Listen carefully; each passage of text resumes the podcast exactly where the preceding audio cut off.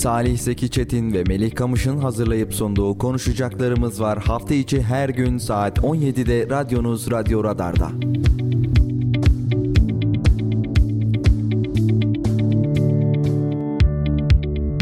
Salih Zeki Çetin ve Melih Kamış'ın sunduğu konuşacaklarımız var başlıyor.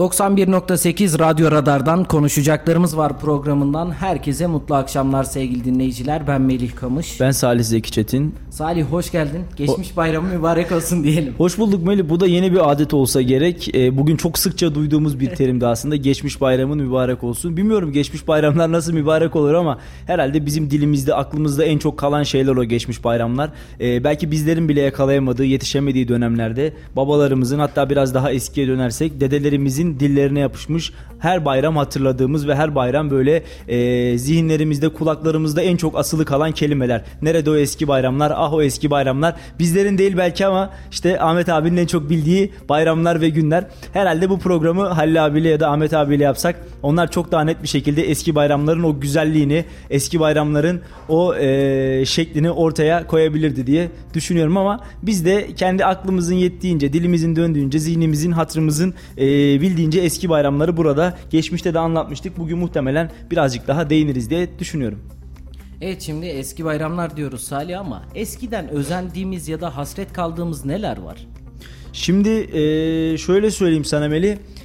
En azından kendi adıma konuşmak gerekirse eski bayramlardaki işte öğlen saatlerine kadar uyuduğum o günleri e, sadece börek yemek ve pasta tüketmek arasında geçen o günleri ben özlüyorum. Tabi şimdi çocukken böylesi günler ve tabii ki harçlıklar yani eller öpülür başlara konur ve sonra cepler dolmaya başlardı. En büyük Türk paramızın 20 lira olduğu günleri mesela çok özlüyorum. Çünkü günümüzün o pembe allı morlu arkasında işte e, Yunus Emre'nin e, resminin yer aldığı 200 lirasından daha kıymetliydi o 20 liralar. Paranın yeşilinin oldukça kıymetli bir anlamı vardı. Ama bugün geldiğimiz noktada Türk lirasının değeri çok daha farklı bir yerde. E, bayramların değeri de çok daha farklı bir yere konuldu. Artık çocukların gözlerindeki o bayram ışıltısını göremiyoruz örneğin ya da insanların bayramlık alışveriş yapmak için gittiği mağazalarda çocuklarındaki o bayram heyecanını, bayram sevincini yakalayamıyoruz örneğin. Kendi içimize bakıyoruz, kendi iç dünyamıza döndüğümüzde bizlerde de o eski bayramların tadının, eski bayramların havasının imkanının kalmadığını görüyoruz. Maalesef insanlar bayramları birer tatil matinesi halini çevirdi ve e, yalnızca işte 4-5 gün, 6 gün ya da bir haftalık tatillere bölünen insanların tatil beldelerine gittiği ya da çekirdek aileler şeklinde bayram kutlanıldığı bir zaman dilimi olarak geçiriyoruz. Oysa bayram neydi? Bayram belki birazcık eski Hazine ve Maliye Bakanımız Nurettin Nebati'nin ekonomi neydi? Gözlerindeki ışıltıydı, istikrardı, başarıydı laflarına, e, sözlerine belki atıfta bulunacağım ama eski bayramlar neydi? Oysa Oysa bayram neydi Meli? Kucaklaşmaktı, sevmekti, e, yardımlaşmaktı ve insanların bir araya gelerek aylardır görmediği akrabalarını, yıllardır görmediği dostlarını kucaklamasıydı. Çocukların kuzenleriyle kardeş gibi büyüdüğü ortamlarda arkadaşlık bağlarının en üst seviyede olduğu günlerdi. Ama bugün geldiğimiz noktada aman çocuklarımız evden çıkmasın, aman çocuklarımız şeker toplamaya gitmesin, aman zaten kirlettiğimiz ve kötülediğimiz bu dünyada çocuklarımızı biraz daha eve kapatımlara döndük bayramlarda ve maalesef birçoğumuz da e, bayramları tatil beldelerine gidelim de sıcaklayan şu havalarda biraz denize girip serinleyelim görmediğimiz annemizi babamızı birkaç saatliğine de olsa görelim ve hemen sonra çoluğumuzu çocuğumuzu toplayıp şöyle serin bir ağaç kenarına gidelim bir gölgeliğe gidelime döndü bayramlar. Ve maalesef bugün herhalde dönüp baktığımızda ya da arife günleri ya da bayram günleri mezarlığa gittiğimizde burnumuzun direğini sızlatan o eski bayramların tadını hep birlikte aynı inançla, aynı özlemle yad ediyor ve arıyoruzdur diye tahmin ediyorum. Hani eskiden bir deyimimiz vardı ya işte mumla ararsın diye. Valla eski bayramları mumla değil e, böyle koca koca deniz fenerleriyle arasak öyle zannediyorum bu saatten sonra bulamayız. Çünkü ben bu bayram biraz daha şunu gördüm. Ben de İstanbul'daydım ailemin yanına gittim. Ve bu bayram biraz daha şunu gördüm aslında. Kendi ruhlarımızdan, kendi maneviyatımızdan ve kendi iç dünyamızdan biraz daha uzaklaşmış kişilerin yalnız ve yalnızca ben benlik olarak aile kavramından uzaklaştığı bu dünyada insanların kendi içsel dünyasına döndüğü ve kişisel bir birey olarak, bir benlik olarak bayramı geçirdiklerini gördüm. Nerede o eski kalabalık aileler, nerede o eski bayramlar? İşte evlerimizin kapısının önünde o kadar çok ayakkabı olurdu ki o ayakkabıların sahiplerinin kim olduğunu bilmezdik. Oysa şimdi yalnız ve yalnızca ev ahalisine ait ayakkabılar kapıların önlerinde duruyor ve maalesef insanların birçoğu bayramlarda da olsa yalnız başına, yalnızlığına terk ediliyor. Ki özellikle baktığımızda Kurban Bayramı'nı geride bıraktık ve kurban ne demek Salih? Paylaşmak, yardımlaşmak ve bizler de eğer imkanımız varsa o kişilere yardım etmekten sorumluyuz. Evet bir taraftan akraba ziyaretleri, eş dost ziyaretleri ve geçtiğimiz yıllarda da hep aynı şeyler konuşuluyor. Biz bu duyguyu maalesef biraz kaybetmeye başladık. Kültürümüzden, geleneklerimizden uzaklaşmaya başladık ama özellikle kurban dediğimizde de paylaşmak aklımıza gelirken biz bu görevi de tam anlamıyla maalesef yerine getiremediğimiz zamanlar da oluyor. Biliyorsun sabah da kendi aramızda da konuşmuştuk. İşte ne yapalım yurt dışına kurban bağışlayalım daha ucuz oluyor. Ardından da kendimiz burada daha rahat bir tatil yapalım. Evet. Bu mantıkta olduğumuz için biraz daha e, gerçekten o duyguyu, o e, ne diyelim ona değerlerimizi kaybetmeye başlıyoruz. Şimdi e, biz maalesef hayrı yaparken ya da hayrı yapacakken bile aldığımız hayvanın büyüklüğüne takılan insanlarız. Bunu hiçbirimiz e, gizlemeyelim. Gittiğimiz zaman hayvan pazarına en büyük hayvanı seçmeye çalışıyoruz. Neden? Bundan kaç kilo et çıkar? Yani e, daha fazla et çıktığında ise daha fazla sevap gelecek diye bir kavram yok. Ama maalesef işte bu sene öyle bir kurban kestik ki ile başlayan 50 kilo et çıktı. 100 kilo et çıktı. 20 kilo et çıktı. Ya senin etin de çok azmış, senin etin de çok yağlıymış gibi sanki gündelik hayatımızda kasaptan aldığımız ve yediğimiz, tükettiğimiz etleri sınıfladığımız gibi kurban etlerini de sınıflıyoruz. Biz yıllardır ben bu problemi gerçekten kendi kendime tekrarlıyorum, söylüyorum ve bu bayram ben bunu daha fazla hissettim. İşte insanlar kendi sohbetlerinde kestikleri kurbanın kaç kilo etinin çıktığının hesabını yapmaya başlamışlar. Yani e, bence insanın bir diğerine kurban kesip kesmediğini sorması bile oldukça yanlış. Çünkü e, Fatih Sultan Mehmet'ten bir örnek vereyim. Hatırlıyorsan insanlara namaz kılıyor musun, oruç tutuyor musun, kurban kesiyor musun diye sormayın. Onlara aç mısın, tok musun, paran var mı diye sorun. Bırakın ibadetlerini Allah sorsun diyor. Ama bizler maalesef kendi kurbanlarımızı gösteriş haline getiriyoruz. E, isim vermeyeyim. Bizim de tanıdığımız, hepimizin bildiği bir meslek e, bir meslektaşımız diyelim öyle söyleyeyim. E, bir video paylaşmış sosyal medyasında. Orada kendi kurbanının kesilirkenki görüntülerini ekranlara getirmiş ve bunu durumlarında hikaye olarak paylaşmış. Yani e, üzerinde kocaman adı yazıyor ve kurbanın kesiliş anı var. Şimdi biz eskiden ee, bizden daha eski yıllarda hatta daha doğrusu öyle söyleyeyim. İşte insanlar e, komşusunda yokken ya da kendisinin yaptığı bir şeyi bir başkası yapamıyorsa gösteriş olmasın diye söylemekten ar ediyordu. Ama bizler şimdi ne yapıyoruz? Bunu sosyal medyada binlerce milyonlarca bir kitleyle paylaşmaktan geri durmuyoruz, utanmıyoruz ki bence bu gerçekten oldukça yanlış bir durum. Ee, örnek veriyorum Melih sen kurban kesmişsindir ya da kesmemişsindir kardeşim. Bu tamamen seninle İnandığın değerler arasındaki köprüdür. Senin kestiğin kurbanın bana herhangi bir faydası yok. Benim kestiğim kurbanın Merve'ye bir faydası yok. Ve bunu bir malzeme haline getirip sosyal medyaya dökmemizin de bir anlamı yok. Kestiysen kurbanını eğer bunu e, eşine, dostuna, konu komşuna dağıtacaksan zaten evde kendi başına küçük poşetler haline getirirsin ve dağıtırsın. Mevzu tamamen bundan ibaret ama biz maalesef kurban bayramlarını birazcık daha böyle şov ve gösteriş malzemesi haline getirip işte biz var ya öyle bir kurban kestik ki bu sene. E yani senin kestiğin 500 kiloluk buza, dana, sığır neyse seni sırattan geçirmeyecekse eğer bir başkasının kestiği 20 kiloluk, 30 kiloluk, 50 kiloluk bir koyun onu sırattan hızla geçirecekse Belki de onun kestiği koyun belki de değil öyle oluyor. Daha makbul olduğunu görüyoruz. O yüzden bizler ibadeti yaparken ortaya çıkan malzemeye değil de niyete bakmamız gerekiyor. Kaç kilo et çıkmış?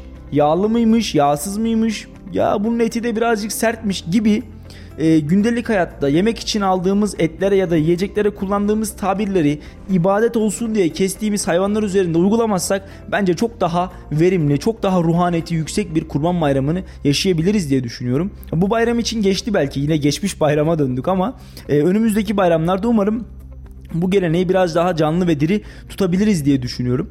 Ee, güzel bir bayramdı. Yani en azından sevdiklerimizi gördüğümüz, en azından biraz da olsa ailemizle vakit geçirdiğimiz, e, uz- uzun süredir görüşmediğimiz akrabalarımızla bir araya geldiğimiz bir bayramdı. Ama artık dediğim gibi bayram dediğimiz şey çekirdek ailelerin arasında kutlanan işte hala, teyze, dayı, e, amca, yeğen neyse sadece bu insanların birbirine gelip gittiği bir döngü haline geldi. Oysa işte hiç tanımadığımız dıdısının dıdısının dıdısı da geçmiş bayramlarda bizim evimize geliyordu ya da biz onlara gidiyorduk. E, çocukken poşetler halinde şekerler toplardık, çikolatalar toplardık ve akşam onları evde sınıflandırırdık. Ne güzel hakikaten çok güzel günlerdi. Şekeri çikolatayı yemekten ziyade onu toplamanın lezzeti ve hazzı onu yemenin çok daha ötesindeydi. İşte biz bu günlerin tadını, bu günlerin doğasını kaçırdık aslında. E, her her şeyin yapaylaştığından, her şeyin sentetik bir hal aldığından her zaman yakınıyoruz. Bunu bu hale getiren de biz insanlar değil miyiz zaten? Eğer bizler bu şekle dönüştürmemiş olsak, bizler bu hale getirmemiş olsak şikayet edeceğimiz bir argümanda kalmaz ortada. Ama önce ortaya koyuyoruz, sonra doğasını bozuyoruz, sonra da şikayet ediyoruz. İnsanoğlu olarak bir şeyleri bozmaktan ve şikayet etmekten üzerimize daha vazife bir şey olmasa gerek diyorum. Çünkü maalesef dini değerleri de, milli değerleri de, manevi değerleri de böylesine içini boşaltıp bir kenara atmayı oldukça seviyoruz. Ee, az önce söylediğim konu bence önemliydi. İşte kurbanımı yurt dışına bağışlayayım, döneyim tatile gideyim. Kurbanımı yurt dışına bağışlayayım, döneyim farklı bir yere gideyim. Ya da daha ucuz olsun diye orada bağışlayayım. Bu algının yanlış olduğunu düşünüyorum. Yurt dışına bağışlayabilir misin? Hay hay tabii ki bağışlayabilirsin. Yurt dışında kesebilir misin? Tabii ki kesebilirsin. Hiç kesmeyebilir misin? Bu da bir seçenek. Saygı duyuyoruz. Tabii ki kesmeyebilirsin ama bence kurbanın yurt içinde ya da yurt dışında kesilmesinin birbirinden bir farkı, bir ehemmiyeti yok. İstediğin yerde kestirebilirsin.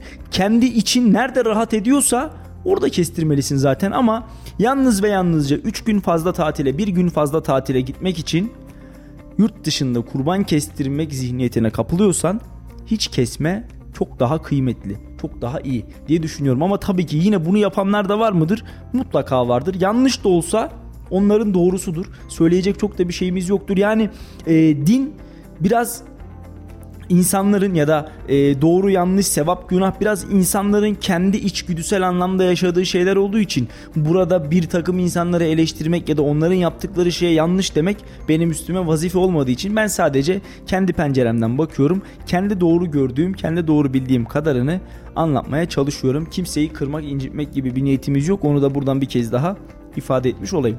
Biz kurban sevincini yaşarken işte mutluluğumuzu paylaşmak isterken bir taraftan da üzücü olaylar oluyor Salih. Kurban Bayramı'nın ilk gününden itibaren 17.774 kaza meydana gelmiş. Aslında bununla ilgili İçişleri Bakanlığı ayrı, trafik ekipleri ayrı şekilde önlem alıyor fakat, fakat biz her bayramda maalesef aynı tablo ile karşı karşıya geliyoruz. Ve bizim mutluluğu paylaşmamız gereken ortamlarda yerini hüzün ve üzüntü de aldığını söyleyebiliriz. Şimdi Melih e, hep aynı uyarıları yapıyorlar. İşte emniyet kemeri hayat kurtarır. İşte aşırı hız yapmak sizi hayattan koparır. E, yani doğru bir. Yani o emniyet kemerini takacaksın. Aşırı hız yapmayacaksın. Uykusuz araç kullanmayacaksın. Araç kullanırken telefonla konuşmayacaksın. İşte e, bir yerden bir yere gidiyorsan trafik kurallarına uygun şekilde hareket edeceksin. İnsanların ortaya koymuş olduğu oradaki kurallara yazılı ya da sözlü kurallara riayet edeceksin. Ama işte maalesef bazen hata yani tamamen hata. Bazen telefonla konuşuluyor, bazen aşırı hız yapılıyor, bazen emniyet kemeri takılmıyor ve bu hataların sonucunda da senin az önce söylediğin kadar çok maalesef kazayla karşı karşıya kalıyoruz. Her bayram oluyor, her özel gün oluyor. İnsanlar ne zaman topluca bir yere gitmek isteseler maalesef trafik kazaları yıllardır ülkemizde yaşanıyor. Ee, umarım önümüzdeki bayramlarda olmaz. Umarım e, sevince dönüştürmek istediğimiz, paylaşmak istediğimiz mutluluklarımız böylesine kazalarla baltalanmaz, bölünmez. Ama ben trafik kazasında e, hayatını kaybedenlere Allah'tan rahmet, yaralılara acil şifalar diliyorum. Bu arada bir noktayı unuttum. E, onu hatırlatmak ya da anmak istiyorum. E, gerçekten çok sevdiğim, değer verdiğim, haberini aldığımda da oldukça üzüldüğüm bir olayı e, Kurban Bayramı'nın son günü duyduk. E, AK Parti İl Başkan Yardımcısı bizim de çok sevdiğimiz e, saydığımız gerçekten muhabbetimizin de olduğu bir isim Vedat Arıkan İl Başkan Yardımcısı e, Kurban Bayramı'nın son günü geçirmiş olduğu kalp kriziyle maalesef kaybettik. E, gerçekten bir siyasetçi olmanın ötesinde e, bir iş insanıydı, bir abiydi. E, hakikaten seçim sürecinde de e, AK Parti'nin içerisinde ve SKM Seçim Koordinasyon Merkezi Başkan olması hasebiyle birçok noktada beraber de mesai harcadık. AK Partili vekil adaylarıyla, vekillerle ve AK Partili insanlarla röportaj yapmak için önce kendisinden müsaade almak istiyorduk. Çok şükür hiçbir e, birbirimize karşı yanlış ve kırıcı bir cümlemiz olmadı. Her daim bizim basın mensuplarının, basın emekçilerinin e, önünü açan ve isteklerini yerine getiren bir SKM başkanı modeli izlemişti. Biraz erken kaybettik Vedat abi. Ben onu da anmak, onu da hatırlamak, yad etmek istiyorum. Dün e, cenazesindeydi Hulusi Akar Camii'nden yukarı Erkilet mezarlığına defnedildi. Allah mekanını cennet etsin, yerinde dinlendirsin. Gerçekten e, Vedat Arıkan'ın ölümü sadece AK Parti camiasını değil birçok e, siyasi partideki Kayserili vatandaşları ve hatta şehir dışındaki insanları da üzdü. Dün farklı siyasi görüşleri de cenaze töreninde gördük. Ha, bir kez daha aslında e, bizler siyasi görüşlerin bizi birbirimizden ayırmadığını, arkadaşlık, dostluk, abilik, kardeşlik bağlarımızın e, devam ettiğini, zor günlerde ya da mutluluğu, mutlu olduğumuz anlarda birbirimizle paylaşmamız gereken değerlerimiz olduğunu bir kez daha hatırladık. Ben bu vesileyle bir kez daha hayatını kaybeden AK Parti İl Başkan Yardımcısı Vedat Arıkan'ı ve bütün ölmüşlerimize Allah'tan da rahmet dilemek istiyorum. Mekanları cennet olsun. Allah rahmet eylesin, mekanı cennet olsun ki seçim sürecinde de beraber çalışmalarımız olmuştu. Evet. Allah rahmet eylesin diyelim. Mekan cennet olsun Salih. Yani diyecek de çok fazla bir şey olmuyor ama işte kalp krizi dediğimiz rahatsızlık hepimizin yani takdiri ilahi çok fazla da diyecek bir şey yok. Salih biraz istersen ülke genelindeki konulardan da biraz bahsedelim. Evet. Biliyorsun işte ekonomideki dalgalanmalar son bayram önünde daha da hareketlenmişti. Dolardaki artış, işte piyasalarda ne olacak ne bitecek derken bugün Merkez Bankası Başkanı Hafize Gaye Erkan'ın bir açıklaması vardı. Çok önemli bir açıklamaydı. Bugün de zaten hem sosyal medyada hem de haber kanallarında oldukça fazla trend topik oldu. Evet. Bugün Hafize Gaye Erkan artık kuru baskılamak için döviz satışı yapılmayacağını açıkladı. Bu belki de önümüzdeki günlerde hem dövizde hem de farklı ekonomi modellerinde farklı sonuçlara da yol açabilecek. Evet. Ne gibi sonuçlar olduğunu tabii ki önümüzdeki günlerde göreceğiz ama bu açıklama ile ilgili sen neler düşünüyorsun? Şimdi Meli e, bir cismi sıkıştırıp sıkıştırıp sıkıştırıp sıkıştırıp bir anda bırakırsan bir patlama gerçekleşebiliyor. Cisim e, çıktığı noktanın daha üzerine sıçrayabilir. Yani bu en basit bir süngeri bile elimizle sıkıştırıp bıraktığımızda süngerin ne kadar hareket aldığını görebiliyoruz. Bizim döviz üzerinde yaptığımız şey tam olarak buydu ve dövizi sürekli baskıladık, sürekli baskıladık. Ama baskılamamıza rağmen bizim onu uyguladığımız güçten daha fazla o bize direnç gösterdi ve çıkmaya devam etmişti zaten. E, akabinde de biz faiz düşürerek aslında eee dolarla mücadele ediyorduk bir noktada ve bir de tabii ki dolar bozduruyordu Merkez Bankası. Elindeki doları piyasaya sürüyordu ve bu da aslında dövizin nabzını biraz olsun düşürüyordu. Dövizin ateşini dindiriyordu. Önce ne yaptık? Faizi arttırdık. 8.5'luk bir 8.5 puanlık bir faiz arttırımına gittik ve e, akabinde piyasanın kendi akışını karşılamadığı, piyasanın beklentisini karşılamadığı için dolarda bir artışı gözlemledik. 2-2,5 lira kadar yukarı doğru çıktı dolar ve şu anda da 26 liralar seviyesinden işlem görüyor. Ee, bir diğer yaptığımız argüman e, eski Hazine ve Maliye Bakanımız Nurettin Nebati'nin deyimiyle ne diyordu? Enstrüman çalmak diyordu. Bizler farklı bir enstrüman daha çalıyoruz dolara karşı. Ne yapıyorduk? Az önce söylediğim gibi Merkez Bankası elindeki dolarları piyasaya sürüyordu ve piyasadaki dolar hacmini arttırarak doların bir noktada varlığını arttırıyor ve onun talep karşısında e, fiyatının aşağı doğru gelmesini sağlıyordu. Ama artık e, bugün Merkez Bankası Başkanı açıklamasıyla artık bunun da yapılmayacağı söylendi. Yani artık Merkez Bankası dolar düşsün diye dolar piyasaya dolar servis etmeyecek. Yani biz dedik ki dolar nereye çıkarsa çıksın artık kardeşim. Seni serbest bıraktık. Ne yapıyorsanız yapın. Dolar 30 da olabilir.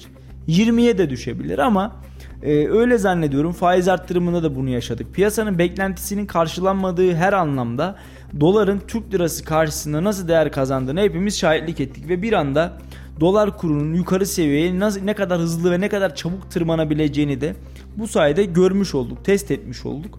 Ben doların bir süre yukarı yönlü hareket edeceğini düşünüyorum. Çünkü e, bir beklenti vardı. Yani doların çıktığı anda Merkez Bankası'nın müdahalesi ve bu müdahalenin ardından doların düşmesine ilişkin bir beklenti vardı. Piyasanın alıştığı bir hamle, bir hareket vardı. Fakat bugün itibariyle bu hamlenin de artık yapılmayacağı söylendi. Yani dolar artık çok rahat, baskılanmadan hareket edebilecek. Ben bunun da e, biraz da olsa doların artışına sebebiyet verebileceğini düşünüyorum. Ama e, belli bir raddeye geldiğinde bu doların artışı duracak. Dünyada hiçbir şey sonsuza dek artmaz. Aynı şekilde hiçbir şey sonsuza dek azalmaz. Aynı şekilde dolar kuru da bir noktaya kadar çıkacak ve orada stabil sabit olarak kalacaktır. Şimdi burada önemli olan nokta ve kriter şu. Umarım Merkez Bankası'nın ya da Hazine ve Maliye Bakanlığımızın doların bu çıkış hamlesinden sonra e, ne kadar çıkacağı umarım hızlı bir şekilde öngörülebilmiştir ya da öngörülebiliyordur ya da doların çıkması halinde doların atıyorum 30 seviyesine 30 lira seviyesine 35 lira seviyesine ya da 20 lira seviyesine düşmesi halinde Merkez Bankası'nın ya da Hazine ve Maliye Bakanlığımızın ne yapacağını biliyor olması da çok önemli. Ortada bir mücadele veriliyor. Bir düş yani bir savaştayız diyelim ve e, doları burada düşman olarak algılayalım. Bize karşı bir hamle yapıyor. Türk lirasına karşı bir hamle yapıyor dolar. Ve biz ona karşı nasıl bir savunma gösteriyoruz? Nasıl bir direnç gösteriyoruz? Evet bize saldıracak yani bize karşı bir atak gelecek ama önemli olan şey biz onun bu atağını nasıl defans edeceğiz? Nasıl karşılayacağız ve bu atak karşısında bizler karşı hücumumuzu nasıl gerçekleştireceğiz? Yani eğer bizlerde yeteri kadar done varsa ve dolar çıktığında Türk lirasını şu şekilde koruyacağız ya da piyasamızı bu şekilde koruyacağız. Bu da ürünlerin fiyatının çıkmasının önüne geçecek diyebiliyorlarsa hamle doğru. Ama yok saldık çayıra Mevlam da bizi kayıra.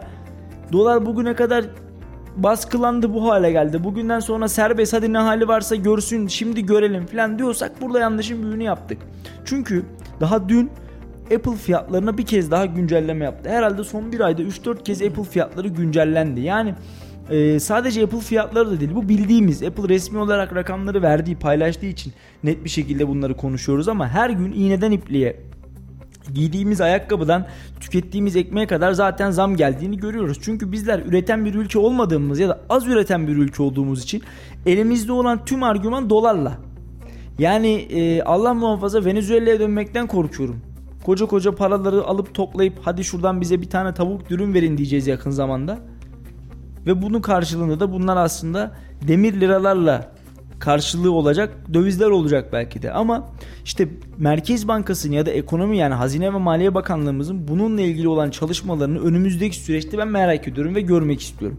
Onlara güvenmek istiyorum her şeyden önemlisi. Çünkü daha yeni bir seçimden çıktık. Yani e, ülkede zaten seçime ayrılan bütçenin büyüklüğünü hep birlikte gördük biliyoruz. Siyasi partilerin seçimlere ayırmış olduğu bütçeleri biliyoruz. Bunun yanında seçimin e, baskı maliyetiyle, matbaa maliyetiyle, işte sandık görevlisi maliyetiyle devletimize ne kadar büyük bir yük olduğunu da biliyoruz. Ve önümüzde doların artması ya da ekonominin kötü gitmesi halinde söz söyleyebilmemiz için 5 yıl var. Yani bizler memnun kalmadık, vazgeçtik. İşte farklı bir şey söylemek istiyoruz. Başka birinin bizi yönetmesini istiyoruz dediğimiz takdirde en erken süre 5 yıl gerçekten e, hepimiz için çok uzun bir süre ve umarım Hazine ve Maliye Bakanlığımızın, Merkez Bankamızın konuyla ilgili güzel çalışmaları vardır da bizler e, seçimden yeni çıkmışken nereden geldi bu iş başımıza demeyiz umarım. Ve kabine açıklandığında özellikle Mehmet Şimşek isminin piyasalara olan etkisini, dövize olan etkisini, borsaya olan etkisini konuşmuştuk. Aynı etkiyi ben uzun vadede piyasalarda yani e, vatandaşı ilgilendiren peynirde, ette, sütte, yumurtada da görmek istiyorum. E, çünkü Meli şöyle bir gerçek var. Bizi en çok ilgilendiren husus nedir? Peynirin, sebzenin, etin, sütün fiyatı. Çünkü benim evladım ete süte ulaşamıyorsa, peynire, sebzeye, meyveye ulaşamıyorsa benim için en büyük sorun, en büyük problem budur aslında. Alım gücü Salih. Aslında baktığımızda ete gelen zam da olabilir vesaire. Yani zam hayatımızın her döneminde vardı. Yok demiyoruz. Bununla beraber biz neye bakıyoruz? Alım gücümüz ne kadar? Biz bir peynire, bir ete, bir süte kolayca erişim sağlayabiliyor muyuz? İşte bir pazara gittiğimizde eski aldıklarımızı maaşlarımıza gelen zamla yeniden aynı şekilde alabiliyor muyuz? Aslında buna bakmak gerekiyor. E şimdi bugün de konuşuyoruz, bakıyoruz. İşte araba fiyatlarını konuşsak konuşuruz. Ev fiyatlarını konuşsak konuşuruz. Ekmek fiyatları 1 liraya 50 kuruşa satılıyordu. 5 liraya ekmek fiyatı olacak deseler gülüp geçerdik. Evet. Ama bugün baktığımızda Kayseri'de ekmek 5 lira. E bakıyoruz Uşak'ta 7,5 lira, İzmir'de 7 lira. Asgari ücret Türkiye'nin her yerinde asgari ücret. E biz yaşadık. Temmuz'da zam geliyor dedik. Asgari ücretli zam gelecek. Biz yine mikrofonlarımızdan söylemeye devam ettik. Bakın asgari ücrete zam gelecek ama aynı şekilde işçilik arttığı için her şeye zam gelmeye başlayacak. Hazırlıklı olmamız gerekiyor dedik. Bugün baktığımızda işte nerede gördüğümüz işte yine zam geldi, ona zam geldi, buna zam geldi. E bakıyoruz niye geldi? Çünkü asgari ücret bahanesiyle elimizde tuttuğumuz ne varsa zam gelmeye başladı Salih. E şimdi bugün kabine toplanıyor. Bugün kabinenin ana başlığı şu. Memura ve emekliye yapılacak zam, kira fiyatlarındaki artış ne olacak? %25'lik artışa onay verilmişti. E bugün yine aynı şeyi konuşacağız. Büyük ihtimalle bir yıl daha devam ediyor diye biz açıklamayı yapacağız. Ama Şimdi Melih- biz bu işleyişte %25 kuralının devam etmediğini de gördük. Şimdi Melih bir yıl daha devam etmesinin hiçbir önemi, kıymeti, ehemmiyeti yok. Geçtiğimiz günlerde bir ev sahibi kiracı tartışması cinayetle son buldu. Yani eee, bunu hepimiz biliyoruz. Bunu hepimiz gördük ve gerçekten insanlar kavga etmeye başladılar artık. İnsanlar artık birbirlerini öldürmeye başladılar. Yani buna kalıcı bir çözüm bulması gerekiyor bizi yönetenlerin. Gerçekten kalıcı bir çözüm bulmaları gerekiyor. Ee, aksi takdirde bu olaylar daha da büyüyecek. Yani ev sahipleri sürekli türlü bahanelerle ve farklı olaylarla e, ne diyorlar işte çocuğum gelecek, kızım gelecek, oğlum oturacak gibi söylemlerle ev e, kiracıyı çıkartmak istiyor. Kiracı da evden çıkmamak için elinden geleni yapıyor ve tartışmalar, kavga etmeler ortaya çıkıyor. Daha geçtiğimiz günlerde benim karşı komşum benzer bir sıkıntıyı yaşadı. Yani aslında artık eee, kirada oturan herkes bu sıkıntılarla karşı karşıya kalıyor. Bunun da en büyük sebebi yine ortada. Ev sahibi %25 ile yetinmiyor, yetmez diyor. Kendine göre haklı. Kiracı diyor ki ne kadar daha ne kadar yapabilirsiniz? Yani ödeyebileceğim meblağ belli, çalıştığım para belli. Kiracı kendine göre haklı ve hala bunlara kalıcı bir çözüm bulamadık. Aradan geçen bunca zamana rağmen hala kalıcı bir çözüm bulamadık. %25 de Meli şunun doğrusunu konuşalım kardeşim. Kime göre %25? Yani gerçekten biz %25 arttırdık. Bizim kiramız %25 arttı diyen eee, kaç tane kiracı var ya da kaç tane ev sahibi ben kendi gönül rızamla %25 arttırdım devlet bunu uygun gördü diyen kaç tane ev sahibi var? Bir elim parmağını geçmez. Geçmez tabii ki geçmez yani e, bunların her birinin hesabını yapmamız gerekiyor. Tamam kanununa göre iş yapalım, kuralına göre iş yapalım ve e, gerçekten devlet ne söylüyorsa olsun. Ama burada hem ev sahibi hem kiracıyı mutlu edecek adımlar atılmalı.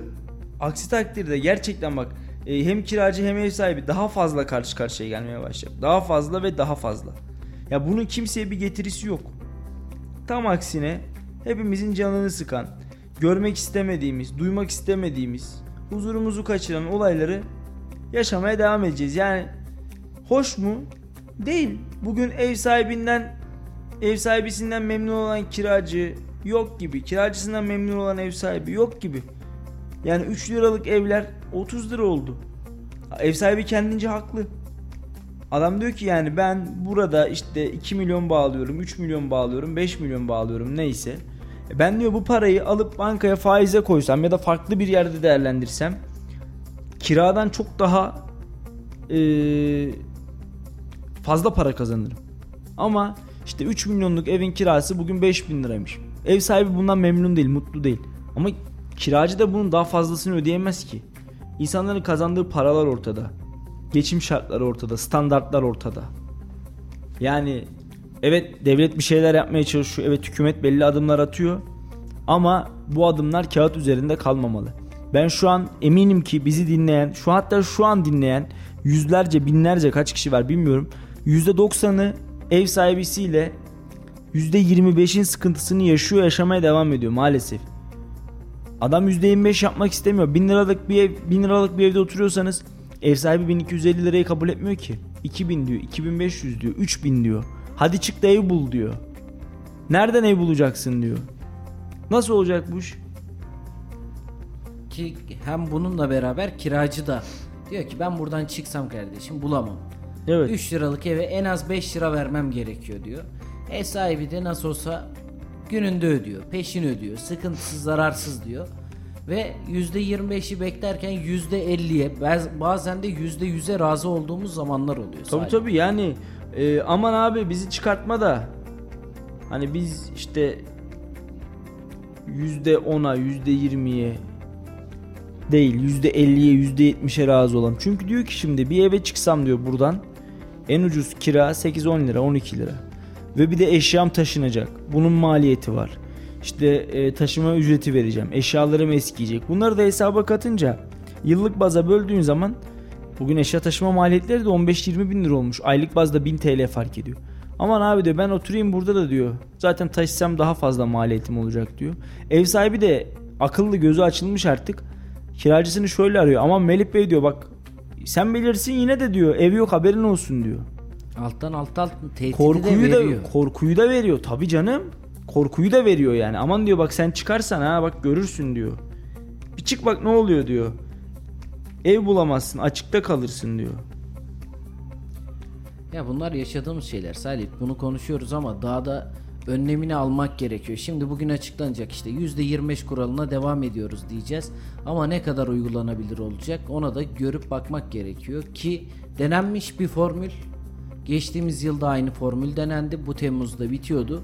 Bir yıl daha uzayınca ne olacak? Çok da bir şey olmayacak aslında.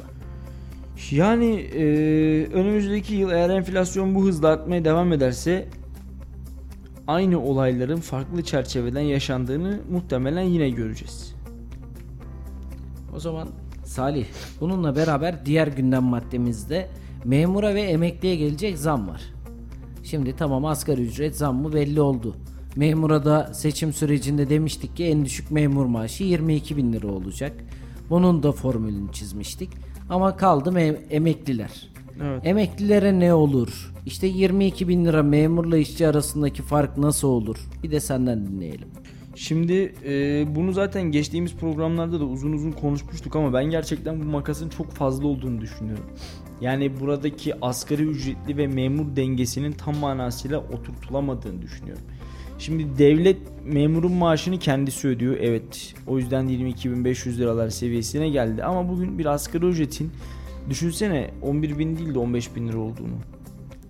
İşverenlerin nasıl tepki vereceğini, işverenlerin nasıl para kazanacağını, ürettikleri ürünlere ne derece zamlar yapılabileceğini şöyle bir düşünüyorsun değil mi Melih? Yani o zaman enflasyon nerelere gelir, ekonomi nerelere gelir hep beraber bunun sıkıntısını yaşarız. Ama dönüp baktığımızda da gerçekten eee, gerçekten şu an itibariyle işçinin, emekçinin memurla arasındaki makas çok fazla. Bir tarafta 22 bin lira, bir tarafta 11 bin lira. %100 gibi bir fark var ortada. Yani iki memur, bir memurun kazandığını iki işçi ancak kazanabiliyor. Ve eee, gerçekten makas çok fazla açıldı ama tabi burada bir taraftan da işvereni de memnun etmek gerekiyor ki işi çalıştırmaya devam etsin. Yoksa şimdi maaşlar 22 bin lira olsun, asgari ücret 22 bin lira olsun. 50 kişilik bir fabrikanın 30 kişiye, 25 kişiye hatta belki de 20 kişiye düşeceğini o zaman göreceğiz. Zaten durum böyle değilken bile her asgari ücret zammında işten çıkartılmaların olduğunu görüyoruz, biliyoruz, duyuyoruz. Ama e, dönüp baktığımızda şu pozisyonda işçinin çok fazla memnun olduğunu düşünmüyorum. Memur maaşı karşısında en azından.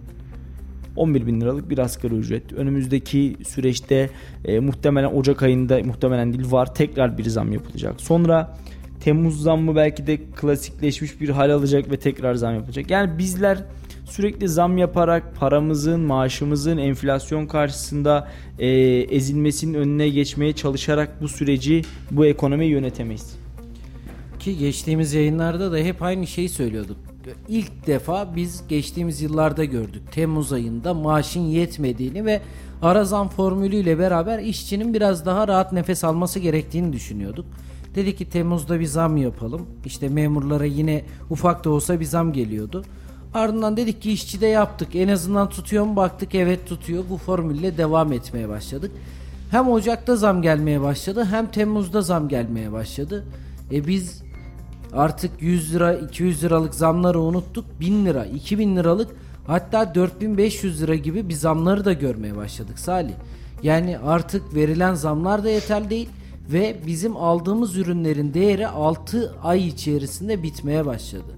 Bu da gerçekten bundan sonraki senelerde ne olur devam mı eder? Gerçekten korkunç rakamlara doğru gidiyor aslında. Şimdi eee, şimdi şöyle bu arada Serbülent altı parmak mesaj yapmış. Serbülent Hoca diyor ki onu okuyayım istersen önemli çünkü. Merkez Bankası döviz satışını 10 bin dolar ile sınırladı diyor. Bireysellerde kurumsal tarafta da 10 bin doların üzerine bankalar genel müdürlükten onay alacaklarmış. İhracatçılar ve ithalatçılar ciddi manada problem yaşayarak ticaretlerini sürdürecekler diyor. Tabi biz bir taraftan doları serbest bıraktık diyoruz ama bir taraftan da kendi ticaretçimizi yani kendi esnafımızın da belki de önümüzdeki süreçte e, dolarsal bazda, dövizsel bazda iş yapanlar için e, sıkıntı yaşayabileceklerini buradan bir kez daha altını çizmiş olalım. Şunu söylenmeli, e, atılacak adımların ne kadar önemli olduğunu aylardır konuşuyoruz. Ve korkutan beni korkutan tablo şu. Aradan bir yıl, iki yıl, üç yıl geçtikten sonra atılan tüm adımların yeni yeniden sil baştan yanlış olduğunu ya da yanlış olabileceğini görmek işte asıl beni korkutan tablo bu. Şu an yeni bir şey deniyoruz. Yani Sayın Cumhurbaşkanı çıkıp ben ekonomistim dediği günden bu yana e, doların işte faiz sebep enflasyon sonuç bizim nasımız var dediği günden bu yana doların ve dövizin gelmiş olduğu noktayı gördük. Sonra dediler ki bu iş böyle değil. Ee, şöyle yapılıyormuş. İşte Merkez Bankası'nın başkanını değiştirelim. Hazine ve Maliye Bakanı'nı değiştirelim. Sil baştan bir kabine yapalım. Bir değişimin dönüşümün içine girelim ve bu modelde de şöyle bir ekonomi modeli ortaya koyalım dedi. Ve sil baştan e, sil baştan bir model ortaya çıktı. Dönüp baktığımızda 3-5 yıl sonra da şu an yapılanlar için ya bunlar aslında doğru değilmişi söylüyorsak, yaşıyorsak, ucundan kıyısından köşesinden hissediyorsak yıllarım gitti diyor ya Ferhat Göçer şarkısında işte öyle olacak. Yıllarımız gidecek. Gitmeye devam ediyor. Çünkü e, bizim nasımız vardı. Faiz sebep enflasyon sonuçtu. Geldiğimiz noktada bu yanlışmışa döndük. İşte do, do, e, faizin arttırılması gerektiğine karar verdik. Bugün farklı bir şey deniyoruz. Bak çok farklı bir şey deniyoruz hani dünyanın rutinini işlediği bir şey biz bugün Türkiye'de farklı olarak deniyoruz. Çünkü yıllardır işletmediğimiz, yapmadığımız bir model. Ve bu da bizim ülkemize zarar verir. Bu da Türk lirasının değerini düşürürse o zaman gerçekten vay halimize. Zamanımız gidecek, paramız gidecek, emeğimiz gidecek, çabamız gidecek ve en önemlisi Türk liramızın değeri gidecek. Yani Papua Yeni Gine'nin parası bile bizim paramız karşısında ne hikmetse değer kazanıyor. İşte savaş var dediğimiz Suriye, Ukrayna, Rusya gibi ülkelerin para birimleri bizim paramız karşısında hızla değer kazanıyor. İç savaş var dediğimiz Suriye'nin şu an parasına bakın. İşte bizden daha az gelişmiş diye nitelendirdiğimiz Azerbaycan'dan, Bulgaristan'dan baktığımızda para birimlerinin bizim paramız karşısında ne kadar yükseğe çıktığını herhalde hepimiz biliyoruz, hepimiz görüyoruz. E, durum böyleyken ekonomik anlamda şu kadar büyüyor dediğimiz ülkemizin para biriminin döviz karşısında nasıl bu kadar değer kaybedebilmesi beni şaşırtıyor. Madem öyle biz büyümüyoruz. Büyümüyorsak insanlara büyüyoruz diyerek yalan mı söylüyoruz? Büyüyorsak bu büyümeyi neden bizler vatandaş olarak hissetmiyoruz? Neden bunu ticaret yapanlar hissetmiyor? Neden alıp satanlar hissetmiyor? Neden orada oturanlar hissetmiyor da yalnız ve yalnızca bürokratlar, devlet hükümeti yönetenler yalnız ve yalnızca bu büyümeyi hissedebiliyor? Ben bunu merak ediyorum. Eğer bu büyüme vatandaşa artı yansımıyorsa, eğer bu büyüme benim cebimdeki 1 lirayı 3 lira yapamıyorsa, eğer bu büyüme benim 1 liramın alım gücünü arttıramıyorsa kimse kusura bakmasın hiçbir işe yaramaz. Ki dediğimiz gibi Salih bizde alım gücü en önemli kriterlerden bir tanesi. Evet. Ve yurt dışındaki işte akranlarımıza bakıyoruz. Orada da Yani bir teknolojik alet alırken ya da herhangi bir şey alırken illaki zorluk çekenler oluyordur ama şu an bir gencin evlenirken kurduğu hayal biliyorsun zaten çok fazla da düğün kavramı kalmadı artık nikah Var mı öyle bir geçiliyor. hayal? Hadi mesela ben sıramı savdım diyelim. Var mı öyle bir evlilik hayali kurabilen? Bilmiyorum. Yani hayal kurmak bile ciddi maliyetlere gebe. Hayal kurmak bile gerçekten çok ciddi rakamlara gebe. Gerçi devlet 150 bin lira kredi veriyor. Onu da kullananlar, kullanmak isteyenler ya da kullanması yönünde tavsiye edenler olabilir. Ama e, ben şunu hatırlatmak istiyorum buradan tavsiye edenler bizi dinliyorlarsa 150 bin liraya beyaz eşya ve salon takımını ancak alırsınız. Bununla ilgili de bugün işte kabine toplantısında ilk telefon ve bilgisayara vergi muafiyeti sözü verildi biliyorsun Salih. Ee, seçimlerden önce gençler de bunu sabırsızlıkla bekliyordu. Bugün kabine toplantısında yer alan gündemler arasında. Bu akşam ne sonuç çıkacak göreceğiz. Bu da bence en azından gençler için önemli bir gelişme. Ya e, Melih umudu elinden alınmış bir gence telefon versen, ÖTV'siz bilgisayar versen, tablet satsan onun umudunu yeşertebilir Ya misin? umutsuz olmaya gerek yok. Umut her zaman var. Yalnız ve yalnızca eee, şimdi vakit geçiriyoruz değil mi? İşte telefonla, bilgisayarla, tabletle, oyun oynayarak falan vakit geçiriyoruz. Yani gençlere bunları verirsen anca onlar vakit geçirir. Hayatın gerçeklerini, ülkenin içinde bulunduğu durumu, ekonomik anlamdaki gidişatımızı ve eee, ülkemizin şu anda içinden geçmiş olduğu durumu tüm çıplaklığıyla tüm vatandaşlarımıza anlatmamız gerekiyor eğri ise de eğri anlatmamız gerekiyor. Doğruysa da doğru anlatmamız gerekiyor. Hafta, hafta sonu bir video yayınlandı. Sayın Cumhurbaşkanı basketbol oynuyordu. Sonra üzerine pek çok söylenti atıldı ortaya. İşte e, eşofmanının bir videoda eşofmanında işte X işareti varken bir sonraki videoda aynı işaret yok. İşte hava ilk videoda aydınlık sonraki videoda nasıl karanlık olur? İşte halbuki Cumhurbaşkanı top sektiriyor. Top sektirirken mi hava karardı? İşte bütün bu videolar gerçek değil. İşte tamamı deepfake'ten yapıldı falan gibi birçok söylenti ortaya atıldı. Video doğrudur yanlıştır falan bunları bilmiyorum. Ha, bildiğim bir şey var. Oradaki mesaj işte Sayın Cumhurbaşkanı'nın sağlıklı olduğu, spor yapabildiği, koşabildiği ya da en azından top sürebildiğini aslında vatandaşlara göstermek. Bir noktada eee, vatandaşa Sayın Cumhurbaşkanı dimdik ayakta herhangi bir sağlık alanlarında bir problem ortaya çık. Yani bir şeyleri makyajlamaya, bir şeyleri örtbas etmeye ben ekonomiyi de biraz bu videoya benzetiyorum. Varsa bir sıkıntı söyleyin. Hani bu vatandaş sizin vatandaşınız. Bu vatandaş sizi oy vererek bir yerlere getirdi. Bu vatandaş size destek vererek bir yerlere getirdi. Bir şeyleri söylemeyerek, her şey çok güzel gidiyor diyerek. Bu neye benzer biliyor musun? Biraz CHP'nin seçim propagandası var diyen her şey çok güzel olacak diye. Yani şu an Kılıçdaroğlu gelmiş olsaydı her şey çok mu güzel olacaktı? Yo. Yani çok farklı bir dünyada yani şu an yaşadığımızdan çok farklı bir düzlemde olabileceğimizi falan ben zannetmiyorum. Hatta şu an bildiğin taht oyunlarını oynuyorduk yani. Bunu seçimin sonunda da gördük. Biz kaybetmedik kiler. Sadece onlar kaybettiler kiler. Biz hiç kaybetmedik bizim oyumuz %48 diyenler. Bir diğer tarafta üçlü ayrı bir ittifak kurmaya çalışanlar.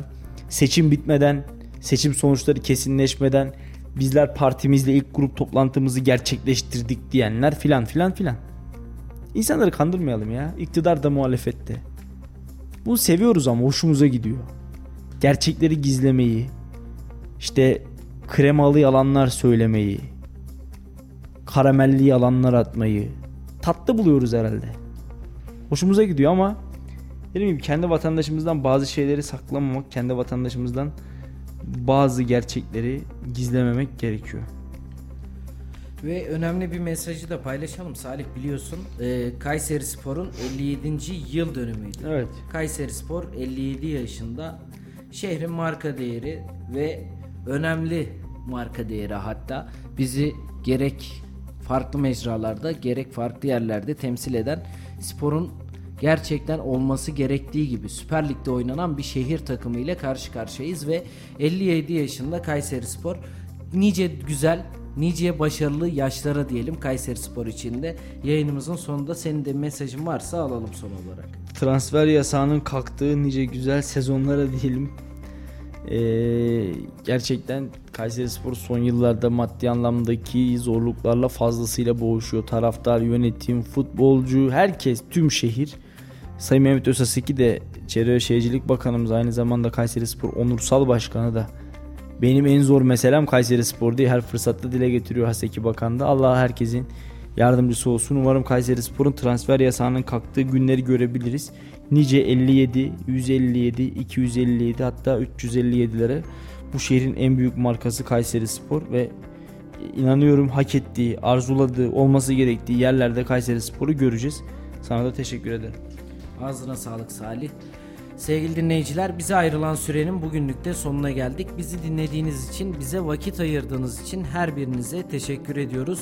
Konuşacaklarımız var programıyla hafta içi her gün saat 17'de sizlerle birlikte olmak dileğiyle diyelim. Şimdilik hoş kalın, hoşça kalın.